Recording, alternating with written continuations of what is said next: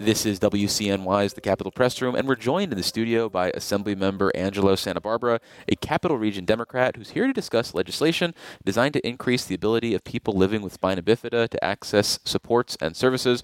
And for the purpose of full disclosure, I should note that I worked as the Assemblymember's Director of Communications about a decade ago, well before he started carrying this legislation. Welcome back to the show, Assemblymember. Great to be back, Dave. Thank you. So, for starters, what exactly is spina bifida?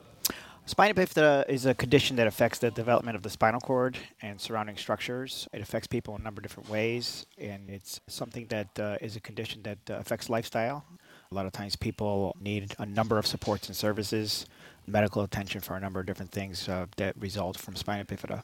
So, so, you mentioned that it can affect people in different ways. Does that mean there are a variety of outcomes in terms of someone's ability to live with the condition? It might impact them to, to varying degrees? That's exactly right. It, it can lead to a number of physical challenges, but also neurological challenges.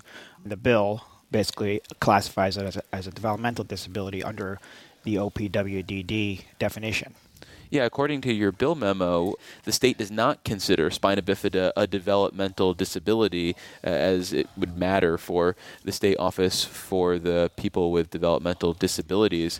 From your perspective, why should the definition be expanded to include spina bifida? Well, it's interesting because at one point in time, spina bifida was a qualifying condition according to OPWDD, and at some point it was removed. However, when you think about other disabilities, you know, the definition of developmental disability and what we just talked about, and when you think about other developmental disabilities they are covered under OPWD, I think this is a disability uh, that fits in exactly what the purpose of OPWDD is, is to help people with supports, services, coordinated care, which right now is very difficult for anybody that has spina bifida for myself, you know, my son Michael, mm-hmm. uh, he's born with autism. I can't imagine him being without the supports and services that he needs on a daily basis.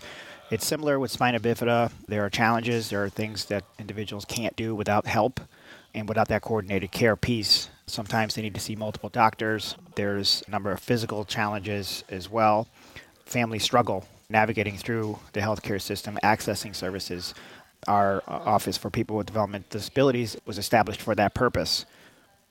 So you mentioned autism as an example of a condition that does fall under the definition of a developmental disability that the state utilizes. What other conditions, obviously besides spina bifida, fall under the definition of a developmental disability? Well, just looking at the bill, actually, I'm looking at the bill right now, and some of the things I described right in there, uh, which was discussed uh, during committee, the bill adds spina bifida to a number of other developmental disabilities, including cerebral palsy, epilepsy, neurological impairment, and autism is listed as well. So, if you were to expand this definition, what is the practical uh, effect of it? What are the services and supports that a family or an individual might be able to access in the future? That's going to vary depending on if it's a medical treatment, what that medical treatment would be. A lot of times there are frequent illnesses associated with spina bifida there's the time factor too. There's time spent trying to access and coordinate services. As I said, sometimes you need to see multiple medical professionals. Maybe a procedure needs to be done. There's a number of different things. Think of the uh, educational side of things. Think about disabilities that make it difficult to either attend school or be in, in particular uh, school settings.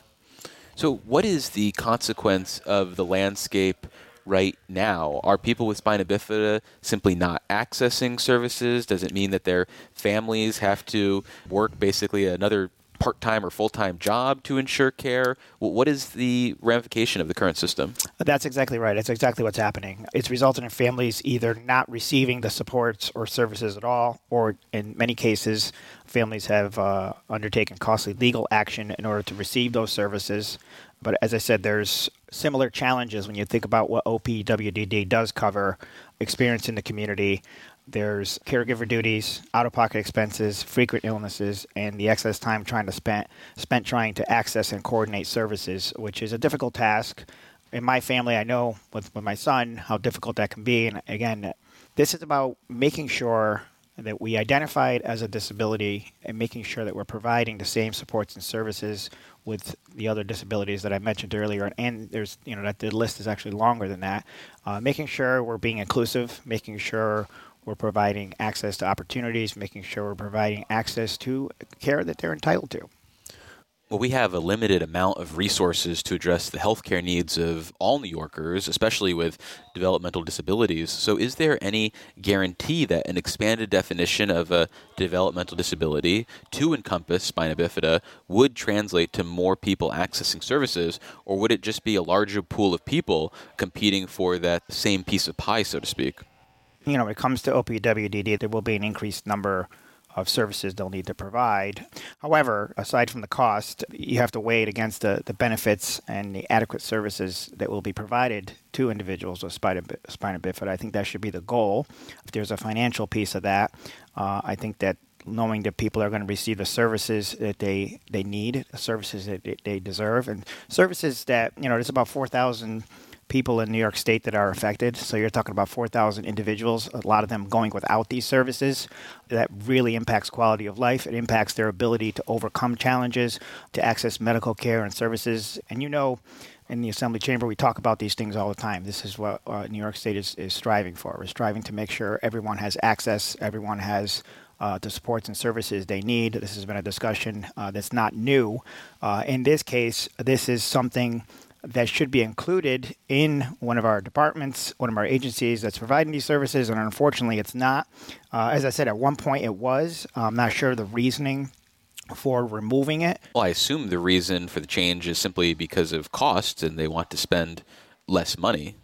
Uh, Not I, to be too cynical. I don't know if that's okay. the reason. I just I noted uh, as I looked at the history of this, I noted, and I was surprised to see it. That was at one point listed, and now it's not listed. Hence the need for the bill. But it's also positive. Uh, uh, uh you know, some positive news that the bill, as you know, did pass the People with Disabilities Committee and is, is, is in Ways and Means right now. So we're making some progress on it. So I know the Spina, Spina Bifida Association is behind this 100%. Uh, they're pushing for this legislation. They're an organization that has a number of different uh, uh, fundraisers. I know in Schenectady we have uh, attended their Central Park fundraiser many times, and the people in attendance is what's noteworthy. The last uh, fundraiser they had, uh, the 5K Run and Walk, it's the people that are affected that are there, but the families and the communities that show up. It was one of the largest crowds I've ever seen.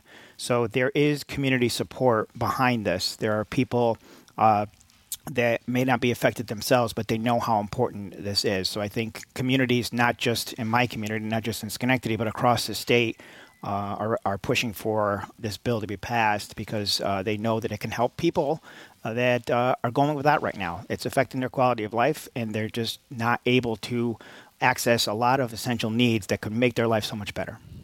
Well, finally, coming back to that idea of cost, which uh, is to be determined according yep. to the, the bill memo, we're in the middle of the budget process right now. So, because there is a fiscal implication to this, is this something that is best done within the context of the budget as opposed to a standalone uh, bill? Uh, that, that is under discussion right now, and I'm hoping that the governor's office will be receptive to that and we can make some progress on getting the funding in place there's going to be a factor of, you know, we don't know exactly how many services uh, are going to be required or what OPWDD is expecting from this uh, if the bill is passed and put into law.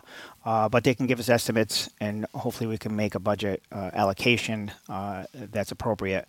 Uh, with what we would expect if the bill is passed. As I said, around 4,000 people accessing supports and services that OPWDD provides. That is going to have an impact, but when you look at the, when you look at what you're getting for that cost, it's supporting people with disabilities, it's improving quality of life, it's ensuring inclusivity, uh, all the goals that we're trying to achieve with uh, OPWDD and across the state. Well, unfortunately, we're going to have to leave it there. We've been speaking with Assemblymember Angelo Santabarbara. He is a Capital Region Democrat. Assemblymember, thanks for visiting us in the studio. Thanks, Dave. Great to be here.